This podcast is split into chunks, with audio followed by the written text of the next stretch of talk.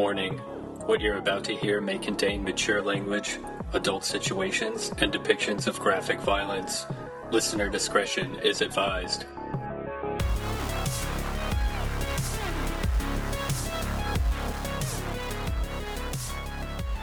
I don't even know where we are anymore. Ladies and gentlemen, we're gathered here today to talk about a cultural flashpoint from the year 2009.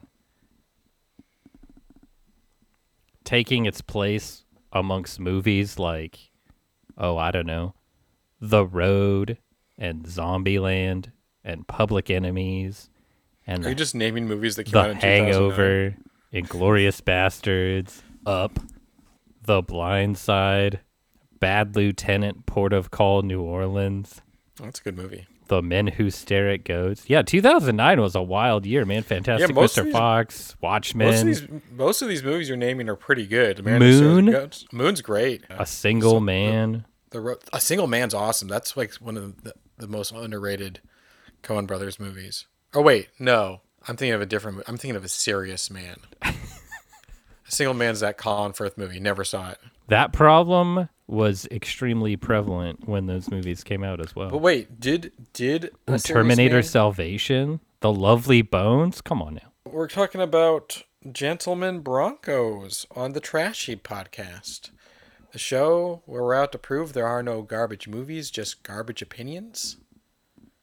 Yeah, I we're giving these discarded gems a second chance. Yeah, and that's Keith.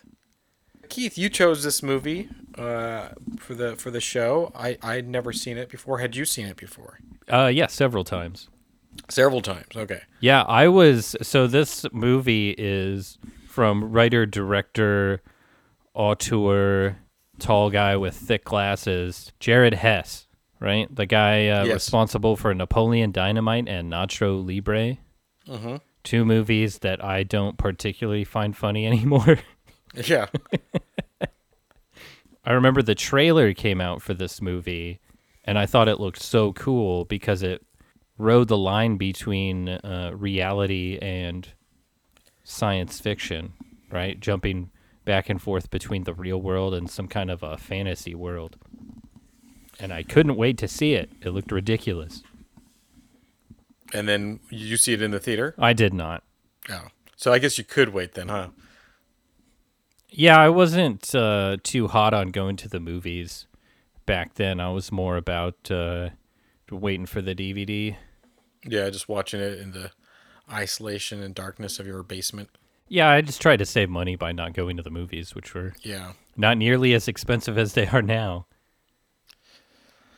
I mean, well, yeah, they're pricey, but is it just like? But what do you? What about when you adjust for inflation? Is I don't know. same? I'm not. Don't Yeah. ask me to do any math. We're talking about moving pictures on the glowing That's right. box, not uh, Anyway, we- yeah, we- equations. there, This Einstein. movie, this was this is the first time for me. You know, I was about 50-50 on this movie. I'd uh, say that's about right in the the the ballpark there, as far as like what's good and what's bad. it's about. Well, wait a 50-50. minute though. Like you t- keep talking about how much you love this movie and like have you watched it several times and Yeah, whatnot. Yeah, see, I wouldn't say I, I loved it. I would say like, like I watched it. I was like, that was fine. I like this part, not so much this part. Uh, that other part was kind of good. I think there's some great standout sections that make it worth watching, and I think that there's a lot of just kind of shit that falls flat and Yeah. is you're just sort of waiting to get to the good stuff. Yeah.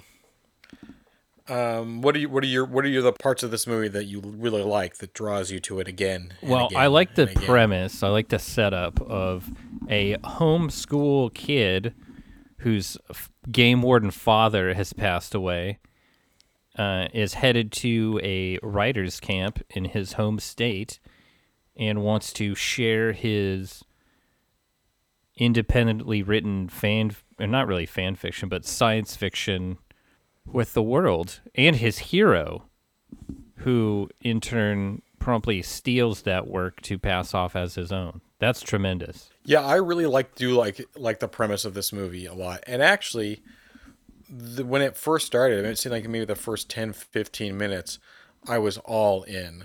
and then it starts to lose me pretty quickly. And I think that's a problem with uh, this director's movies in general that I've seen. That they have some really solid ideas or like setups or characters, but just as a cohesive whole, it, everything kind of gets lost and some things go too far, other things don't go far enough. And the whole vibe is just kind of meh. What this movie really required was more story and for things to kind of move along. Yeah. Right? Like Napoleon Dynamite is just like a weird pocket world with oddball characters. And you can meander your way through that because there's not really any stakes. You're just spending Right. some time with some goofballs. Right. This story, there's stakes and there's characters with motivations and desires.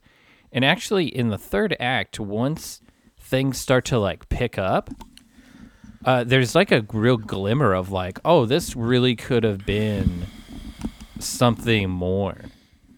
Like you Well, almost had something, but you sort of it, it feels like a a real like one foot in, one foot out, where he was like, "Oh, I want to keep doing the same shit that I was doing before that people like," but then like I'm I'm about to start growing as maybe a writer or director, and I'm like not quite there.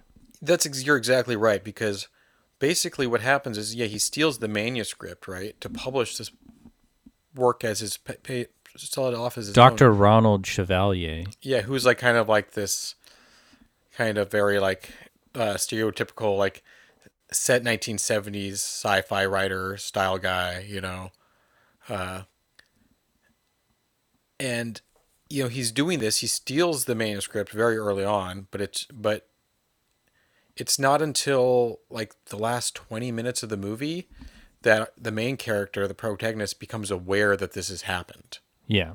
you know, where so you have this conflict that the main the main character isn't even aware of until the end. So there, basically, he doesn't have a story, you know, for the majority of the movie, you know, or or the story he, ha- he has becomes inconsequential because it's not what the movie's about, you know. And also, he, the main character, Benjamin Purvis, our young homeschooled writer, he also he doesn't do anything. He's such a passive character that he goes places and watches things happen. And that's just sort of what's happening for like 60% of the movie. And it's not even like he's being sort of like in other stories passive characters like are having things done to them that Right. kind of endear us to them in some way he's not really having things done to him aside from like maybe like you know when he goes to the writers camp and uh that girl takes all of his money Yeah, I mean, yeah, that's the beginning. You know, that's pretty early on. So we think we're going to get that, and then yeah, everything else that really happens to him happens to him towards the end of the movie. So he doesn't really have a character arc so much as like he's just one way. You know, this of being generally passive, and then at the end, you know, he has this very quick character arc, and that's when the movie does become a lot more compelling. But it's not. It's not a development, you know. There's yeah no, when he finally blows up that's when things get a little bit more satisfying but at the Yeah. end yeah it doesn't really land too hard like it's a very abrupt stop and not Yeah. not terribly satisfying I would say like the last note I wrote in my little notebook of watching is is somewhere in here is a movie I really like. It's just it never got past the first draft. yeah that's you know, right. which I'm sure it did get past. I'm sure there was multiple drafts, but like to me this seems like a first draft where it's just like, okay, I got the ideas down on paper, and now how do I make it all gel, you know? This on paper, this has all of the makings of like a, a sort of a indie hit. They're re- recreating the formula of Napoleon Dynamite. This time they've got some actual budget, despite the entire movie being shot on VHS, which is kind of Right. impressive, by the way, uh, because it looks pretty good. Is that I don't think that's true. It is true. The whole movie was shot on VHS. The whole movie was shot on VHS. I find that very difficult to believe. like by and by difficult I mean impossible. No, only parts of it were shot on. Yeah. location. Well, you know, this I think this is an interesting like kind of like little window in filmmaking too, because you just said like has has this potential to be like this kind of like indie like type of movie that like no one saw coming, which I guess was the director's first movie, Napoleon Dynamite, where it was like that. Which when it first came out, I thought I you know, and so I saw it, I was like, oh, I really enjoyed it. It's not like amazing or anything. There's some parts of it that I thought didn't work whatsoever, but it was like a charming little fun movie that instantly became annoying because of how much it was quoted and just like beat into the ground. Well, and that humor is really fresh and uh, amusing and surprising the first time you see it. Half of that is the appeal, right? Is like it's all left turns. But then Right. if you go back and watch it again, boy, It doesn't really hold up. no, it's like it's real flat the next time, the next go Yeah. around. But like you know, this time when it came out, like mid to you know mid two thousands, like late teens or late aughts, whatever you call it, early teens of the two thousands. It's an interesting time because you know the the people and the filmmakers who would have been coming up now, they would have grown up on a lot of those '80s and early '90s Yeah. independent movies like Coen Brothers and Jim Jarmusch and you know all that ilk, right? So now they're attempting to duplicate that or make movies based on that in a time frame that maybe it's just not working out as much or like those things were so specific to when they were made you know and that and that and that era that like trying to duplicate that is not working or maybe it's maybe it could work but it's just like you're just you're copying the surface of it and not really understanding why those movies worked. Coen Brothers movies didn't just have oddball characters; they had a very like rich story behind them. You know, Yeah. when you have a movie like this or his other movies like Napoleon Dynamite, where every character is a weirdo, you kind of have to play that weirdness straightforward. You know what I mean? Like it can't, it all can't be a gag. You know, it kind of has to be like kind of just there and taken for granted. Otherwise, it really points out that every single character is weird. You know, and that's just not the way the world is, right? Actually, I think by comparison, the strength of Napoleon Dynamite was that our the focus on our characters, like the most important characters, were weird, and then sort of the weirdness decreased uh, the further you got away from them. Right. In this movie, the characters actually aren't weird enough, and there's too many normal people. who's normal in this? I mean, like I feel like all the main characters are in, in fact like super weird. Like mom is weird, son's weird. His two friends, you know, semi friends from the writers' camp are super weird. Uh, famous sci-fi writer is naturally weird. I think Like the who- ones that work are famous sci-fi writer, uh, mom, as Mm-hmm. portrayed by uh, Jennifer Coolidge. I think actually she's one of the standouts. Oh, I agree. A guardian angel, Dusty, unfortunately, is one of those characters you're talking about that is just clearly like a gag. Yeah. He's all gags and no like there's no real like meat to chew on.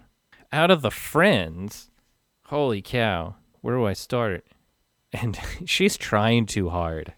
Right? She's like doing too much or not enough. I don't know what it is, but she's like everyone else is doing kind of this like mumblecore like oddball bit and she's like Tabitha, her name's Tabitha, that's right. She has like flourishes of greatness where she's like like a delusional like small town starlet kind Yeah. of, but it's just like I don't know.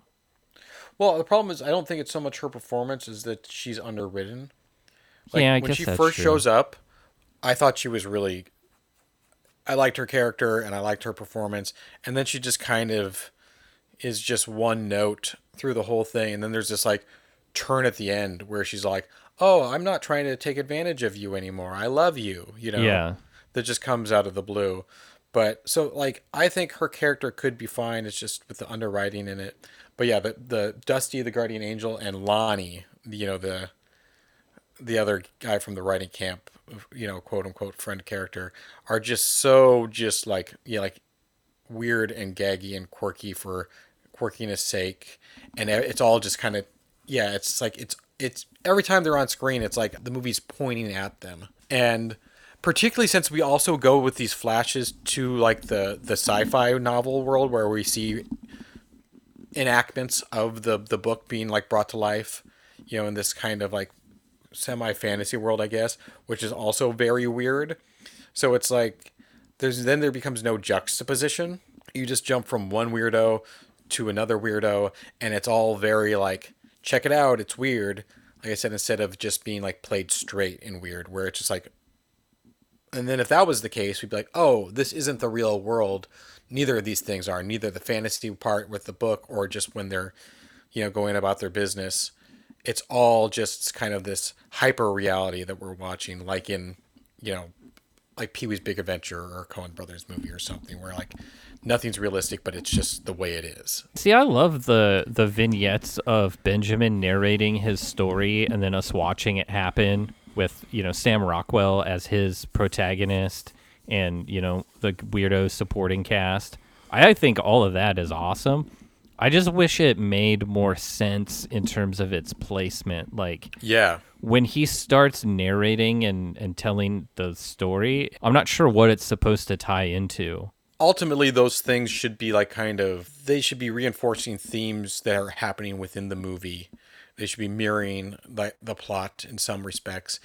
A scene from the book should advance this, the overall storyline of the movie, you know, even though it's happening quote unquote independent of itself, you know. Overall the the two funniest performances are Sam Rockwell and Jermaine Clement as Dr. Ronald Chevalier. And I wish we would have gotten more of that character because yeah. actually he probably has the most stuff happening to him. He was a boy genius who wrote his first trilogy at 11 years old and he creates all of his own cover art for his novels and he's like a you know world famous world renowned author but now he's all of the sudden he's struggling and his publisher is going to drop him if he doesn't come up with something value. famous and world renowned within a very particular subset you know what i mean? Like which is i think is also a, an interesting kind of idea like you're famous but you're famous only within this particular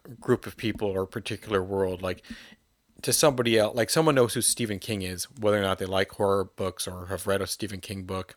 They're the same with like lots of musicians and actors. You don't necessarily have to have consumed their media to for them to be famous literally if if someone's not already not a fan of like very particular very particular genre of sci-fi nobody in the world is going to know who this guy is but he is very famous within that world you know that's interesting. So, who would you consider like an analog to his character?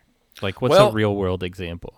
I could kind of relate this to something that just occurred to me. As you are aware of, I just went to a UFO convention for fun, not necessarily because I am upset, like a huge believer in the uh, in UFOs and extraterrestrials, you know, doing probings and stuff. There, there one of the speakers was Travis Walton, who um, he's the basis for the movie Fire in the Sky. He's like the, the logger who gets uh, abducted in that movie. So he he claims to have been abducted in real life, been abducted by aliens, and yada yada yada.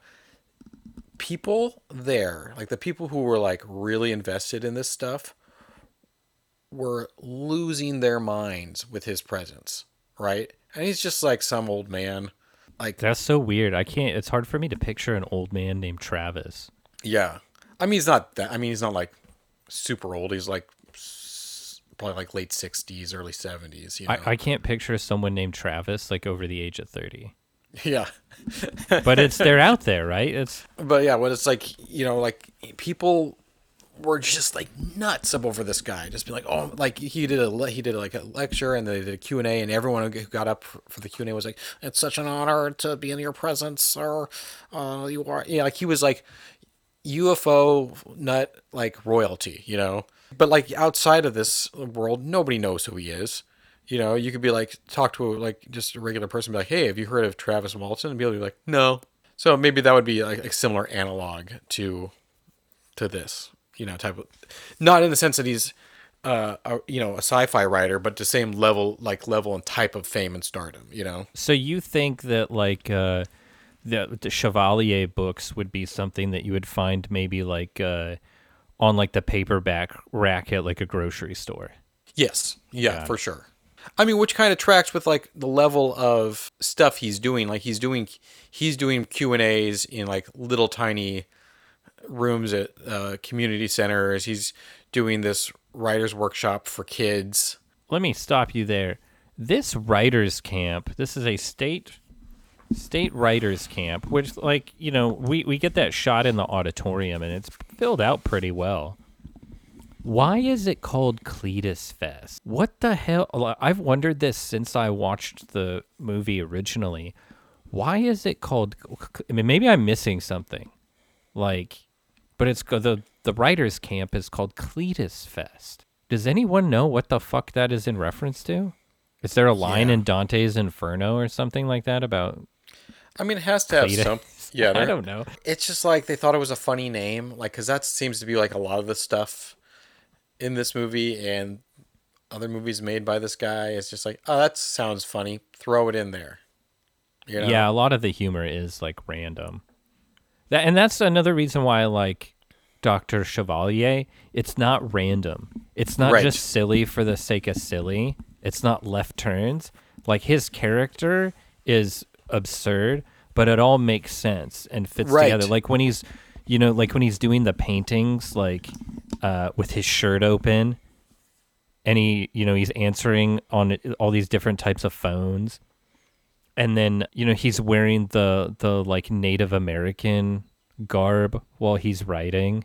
Mm-hmm. You know, like there's lots of goofy author like uh, book jacket photos and stories and kind of uh, like profiles that you can look to to find like things like that where their responsibility is to know a lot of things. And so they research uh, a ton of different things like what it's like to be a cop or you know different cultures or science or this or that. But they sometimes they can get so far up their own ass with it Oh, you sure. know like it, you create this sort of like absurd mindset when you like know so many things Oh, absolutely. I mean, his character does seem like a full, real, actualized character. yeah In that sense. And yeah, it's like he's weird, but it tracks for the situation, right? You're going to a sci-fi convention, uh, writing convention, writing workshop. These people are going to be here, etc. You know, it's when we get out of these little micro worlds in in the movie and then go out into the wider world and all of and everyone's still acting like that you know, and all the new characters who come in are still acting like that. That's where it starts to get kind of out of sync. And I think the main character too. I think even though we've talked about how he doesn't really have a character arc until the very end of the movie, he still like in the opening scenes, he feels like a real character. You know what I mean? Like even that part where he's just like eating, and his mom too. Like his, like you said, Jennifer Coolidge is great. His mom's one of the best characters you know and he that opening scene where he like unpacks his lunch and it's just like an unpeeled carrot and some other random shit she shoved in a bag. Like that tracked for another character that would just be a weird quirky thing that they throw in there to, to be funny. But it tracks with the personality of his mom and the spaciness of his mom you know of his mom right? That that's the type of lunch she would pack for him. It's so funny she- you chose that as an example because i feel like that actually doesn't track with her. Like i feel Really? like she because she makes her like her country popcorn balls and uh, she makes dresses. And so for her to make such a like lackluster lunch for him seems like i feel like she would have made like maybe a bologna sandwich but like put like a a poorly drawn like mustard happy face on it. Or you know maybe put the bread inside out or something like that. Right, but for her to put in just like these two pieces of lettuce and like these carrots and stuff seems but she her focus is solely on those making those dresses and ornaments and whatnot like that is her obsession right Yeah. and it's like and she doesn't even wear those things like you know like other than she's so preoccupied with that that she doesn't really have a grasp on what anything else is going on even like when she's dropping him off to put get on the bus to go to go to the thing for a couple days she's like, uh, "How much money should I give him? Like, will you think three dollars will be enough?" And then like the host or whatever, or the guide is like, "No, he's gonna need more like fifty or sixty bucks." And she's like, "Oh, really?" She has tunnel vision on everything that's going on in the world except for her little fantasy and, obs- and obsession with these creating these dresses. Yeah, her so that's natural why proclivities are are way off. Right. So it's it's not even that she's necessarily seeing anything wrong with just being like, oh, here's a carrot and uh, a, a a piece of lettuce and some random other like thing. Like she's like, oh, that's that's good, right? That's a good lunch. I guess they are too in in defense of that. They are very poor, even though they live That in too, an yeah. awesome house. Yeah. They live in maybe the coolest house I've ever seen. Some kind of geodesic dome type structure. Yeah, that house is rad. That's another thing. Like, do you when this movie started, I was like, oh, this movie takes place in like the late seventies, early eighties, and then at one point someone says, "Have you ever put your stories online?" And I was just like, oh, this movie takes place in modern time. Electronic mail, yeah, is mentioned. Yeah. So it's at least the I'd say the late nineties, Yeah. early two thousands. So you know, not too different from when the when the time of when this movie was made. I was like, why also make it look so much like a period piece? If it's not, you know, I I can mean, in a- some small towns, it is like the you know like a time warp, right? yes, and I think that is kind of the same. Going back to like a Napoleon Dynamite, I think that's kind of the same thing that's happened there, there, but it works a little bit better because not every, like you said, like not every single person is like that. There's the person who's obviously just wearing hand me downs from their you know older brothers or older siblings that were that are you know now 10 plus you know a shirt that's 10 plus years old and out of date but they also are like on the internet you see them on computers you see them using cell phones you know Yeah. etc i mean i don't know specifically that but like in this one like every phone's a rotary phone or a, a- you know a touch tone phone. Every tv is you know from you know the late 70s every every single thing we see gives you the appearance that it's completely a period piece versus just kind of like a weird amalgamation of modern and and the past it's just an odd choice i think you know to make it like so much so visually uh, look like it's from the 70s that i thought it was supposed to take place in that period and then say something about like it the internet and It's called science fiction, not science period accuracy. oh yeah okay you're right you're right Boom! I, dude, that one just went right over my head. Get off your high horse. I just hit you with a truth bomb. Okay, but I'm still like, okay, we've we've we've talked a lot about what's wrong with this movie. my my favorite scene is when Jennifer Coolidge takes her dresses to Don Carlos's house to Yeah. try and sell them. And after he he explains to her that uh, they can exchange sexual intercourse for distribution. That's when Benjamin explodes. That is Yes. the last straw. That's when the movie starts getting really good. He gets into a gunfight. yeah, with Don Carlos. And he he does that awesome gag where he takes the the mannequin and puts his Yeah. clothes on it and sticks it up to draw fire and then shoots the like the poo blow darts. and he's like wearing one of the ridiculous dresses. Yeah, he's swapped shirts. Like he could have just not worn a shirt. yeah, and then he leaves his mom. His mom like runs away and he leaves her and drives straight to the book signing where mm-hmm. Chevalier is and calls him. That's where the mili- the movie really picks up. Like it kicks into a gear and like it feels like we're finally moving forward. Right. It's great cuz every other time there's a conflict, like when he's in conflict with Lonnie or any of these other characters, he just sort of gives up.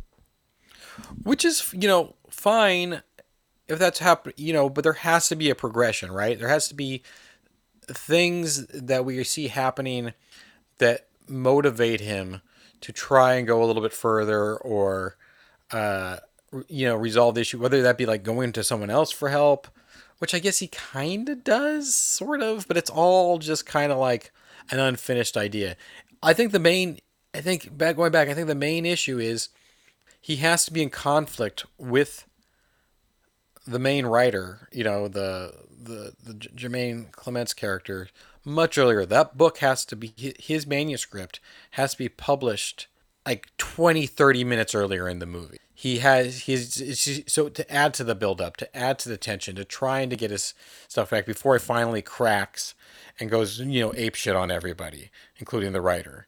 That I think would like really sell this movie a lot better than the the way it is. Yeah, I would have liked to have seen the two of them interacting more and having almost like a uh, like a Bill Murray and Jason Schwartzman type relationship from like Rushmore. Yes. Like where they're more like at odds with each other and kind of playing mind games and things like that. Mm-hmm. As it is, there's just no conflict between the two because Benjamin's unaware of the conflict until the very end of the movie, which is such, it's just such a bizarre choice. Yeah, the the odd the odd moment where his story has been made into a movie and that's when he find out finds out he's been ripped off. It's like if imagine if you watched Cape Fear, right? And the family didn't know that Robert De Niro was stalking them until the last five minutes of the movie, Yeah. right? Like they're just going, and then it would just be them going about their daily business. Yeah, the whole premise of like a cat and mouse game was just like completely wasted. Right. I don't know, but yeah, we've talked a lot of talked about a lot of things wrong with it. I want to, I really want to know what makes you keep coming back to this movie for multiple viewings. Because, like I said, like I was 50-50. I thought it was a perfectly fine movie. There was some cute stuff in it, and I liked, I really liked Jermaine Clement's, you know, character and performance. Um, I actually, the main actor, the the guy who plays Benjamin, I've always liked that guy. And he kind of just disappeared. You don't see him and stuff that much anymore. But I've always liked him. I thought he was had a lot of potential. Um, Jennifer Coolidge is really good. But that being said, like I don't feel necessarily compelled. Like I'm going to watch this movie again. You know, I could. If it was still the days of flipping through channels, you know, and like stumbling upon something that was half over, I could see leaving it on. Oh yeah, You know? definitely. I don't like. I'm not like going to be like be like, you know what movie I'm going to start right now? Gentlemen Broncos. Yeah. Why do you keep coming back to it? It's fun to show to people who have never seen it before. And it really is it's the it's the Ronald Chevalier scenes that I'm in love with. It's the the Bronco Yeast Lords uh, imagination scenes that I'm into. I love I absolutely love Sam Rockwell's delivery of his fucking stupid lines Yeah, yeah, of like, yeah, Daisy, she took my gonads. yeah. Prepare, prepare to eat the corn out of my crap. And stuff like it's just fucking great. Like it's just stupid, silly nonsense. And also I the think- the fact that this kid he wrote he basically wrote fan fiction about his dad who is a game warden. right. It's great. and, and fit it in space. Yeah, I mean, like those those elements. That's why I said, like deep down in this premise, like there is a fantastic movie that could have been made from from it. Like in these all these elements, they're all there. It just needed another pass before, like the script needed another pass before they actually went into filming. I guess. Um, I think those sci-fi scenes too look really great, like the production design and costumes and all that stuff. yeah, all the uh, Cyclops soldiers are mm-hmm. fucking cool as shit. because you know it's like one i mean they're obviously like basing all that imagery off of the covers of those like 70s and 80s sci-fi books you oh know, yeah, that had these- opening title sequence like really like sets you up for right for Which- that at least. which had there's you know there was you know those those the books of that era do have all these incredible covers and i've always really liked those but there's actually not that many movies like sci-fi movies that embody uh that and some of the ones that do were so low budget at the time of them being made that they couldn't really fully actualize No, they're almost unwatchable. like Yeah, they're that- that, terrible. Yeah, I mean, like really, the only there's only a handful of bigger movies that really kind of capture that that visual style of those, you know, '70s, early '80s sci-fi novels, like David Lynch's Dune, uh, some of the parts of Star Wars. You know, like not not even all of Star Wars, but like maybe like uh, Empire Strikes Back and the beginning of uh, the beginning parts of of uh, Return of the Jedi, the Tatooine stuff in the first one, that Barbarella kind of. Um, other than that, I can't. There's not a, like anything that really jumps out of my mind as capturing that look. You know, from a serious movie anyway. You know. Yeah. There's there's been like sp- spoofs and stuff, which this one kind of is as well. But I would li- I would like to see more of that. There is a hilarious. Funny that you say spoof because I came upon a hilarious Reddit thread. I don't really read Reddit or anything like that, Yeah. but sometimes when you Google things, uh, these Reddit threads show up in the results. yeah. You know, because they address like questions you have. This is amazing. Like, there's like a whole thread from like 12 years ago where people are just railing against this movie for not only being like unfunny and immature, but also like being genuinely insulting to science fiction. and I fell over laughing when I read this. the lack of humor that exists in uber fans of many a genre, not just sci-fi or horror or whatnot, but the ability to not laugh at, you know, the, uh, your ability to not laugh at yourself at times because I love all this stuff, right? But I'm just like, yeah, some of it's goofy, some of it's not goofy, but you can still make fun of it some from time to time, you know, right? And it's just like there's humor in anything, and to be so serious about anything is just Not comprehend that from an outsider's perspective, this could all be very ridiculous. In a world where, you know, many people are just very pragmatic and fanciful things don't really like stimulate their imagination. Right. But I mean, even if they do, even if like it's pulled off, say you have something that has mass appeal, right? What makes it not goofy is often the execution and delivery, right? But if you just read the premise of anything, it could sound, anything could sound ridiculous, you know? I'm, did, you, did you see that movie, The Northman? I did not. So there's a line in that where like the Vikings are, are like some shit happens that some of their Viking buddies get cut up and like nailed to outside of a building, and one of them goes, "Do you think the Christians could have done this? Their god is their god is a corpse nailed to a tree, right? When you phrase it like that, right? right? You know, regardless of whether like I'm not religious, I'm I'm not a Christian, but like we're all brought up in society with this I uh, with an understand in American society with an understanding of what that is, and you know, it's just like regardless whether or not you believe it or not, you just kind of accept it as yep, that's a thing.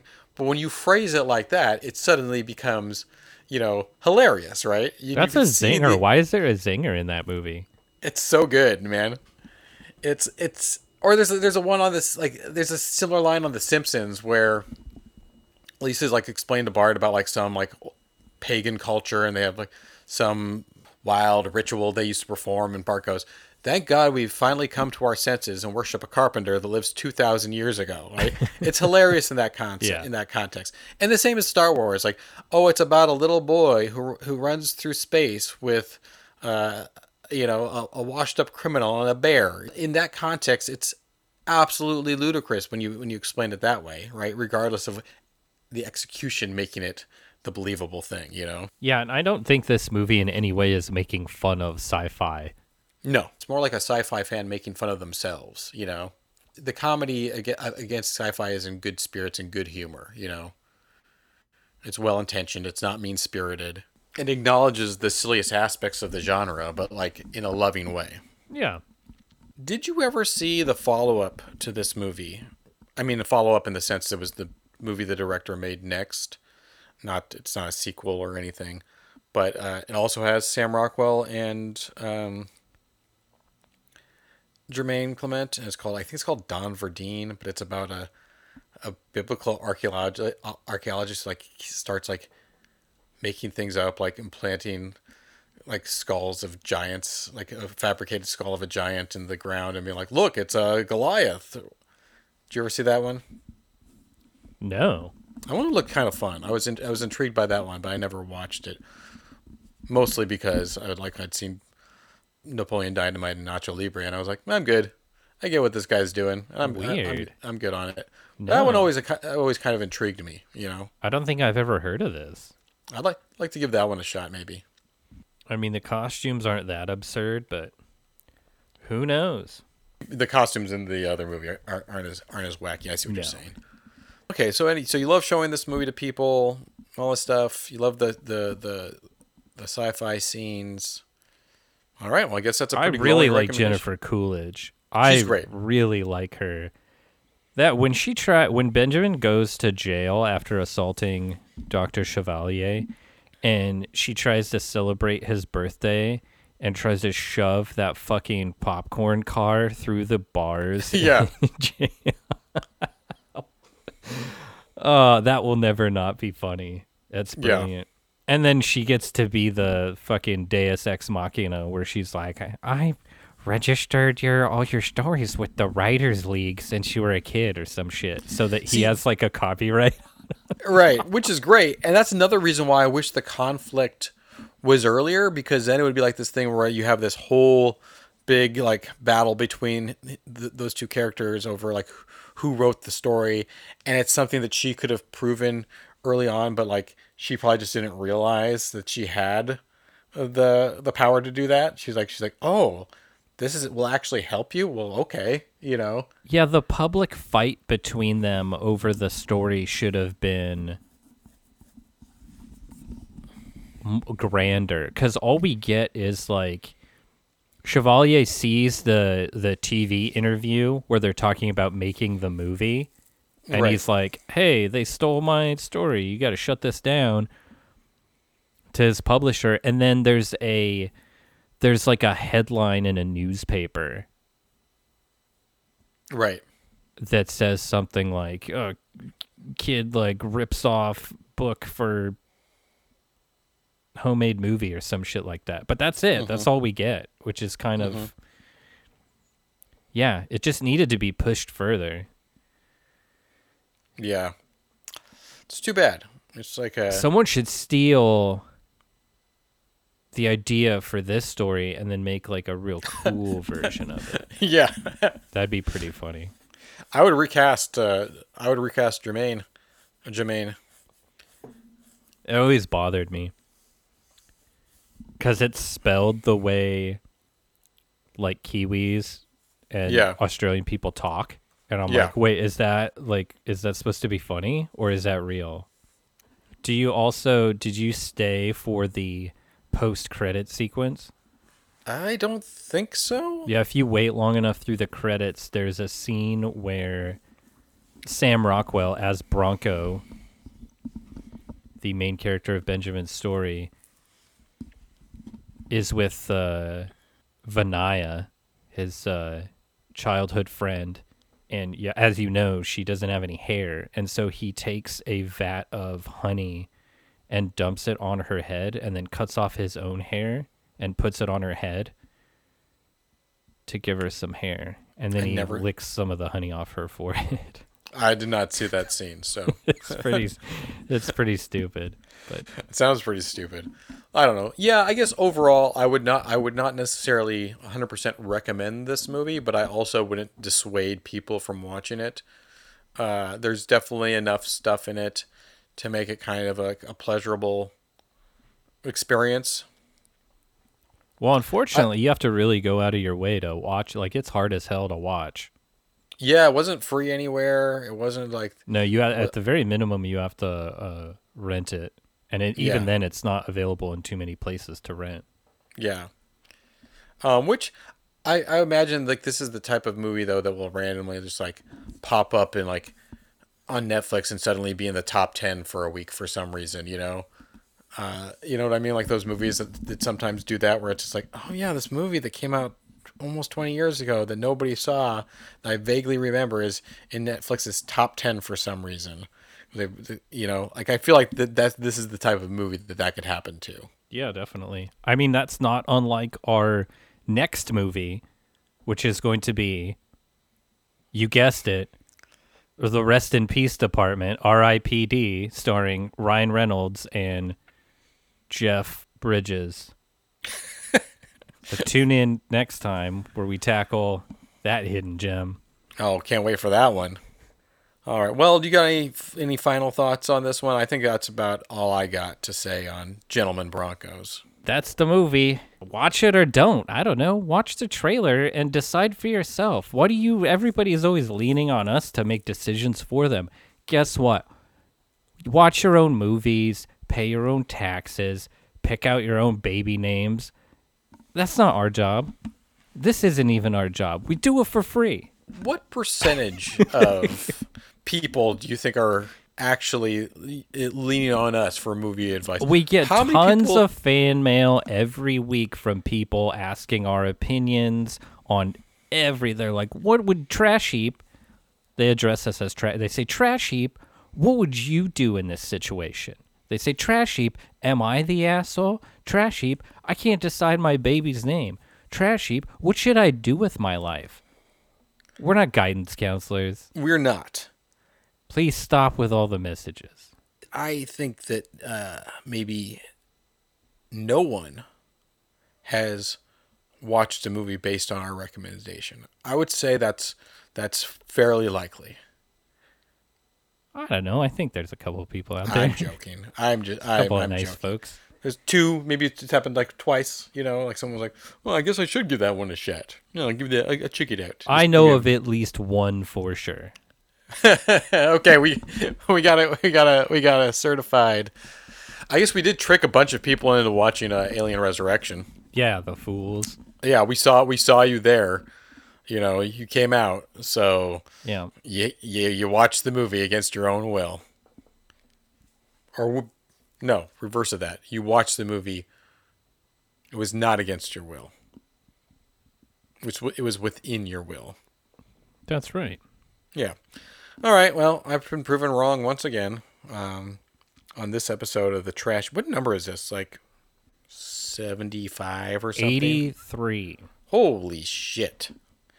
Man, it seems like we just did 50. Now we're coming up on 100. Yeah, closing in on big 100 episodes. Wow, we're going to have to do something not special for that. Yeah, in, in fact, something so mundane that maybe we'll even just skip the episode entirely. Go straight to 101. Yep. We just won't do it. All right. Well, okay. That about wraps it up. Thanks again for listening, guys.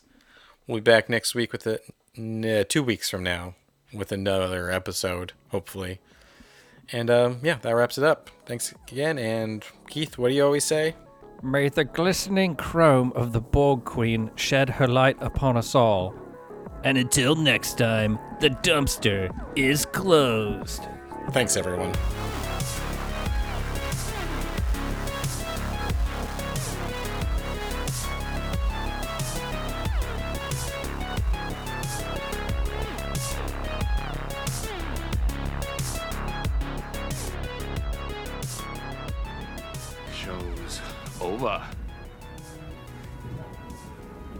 Everybody go back to doing what you were doing.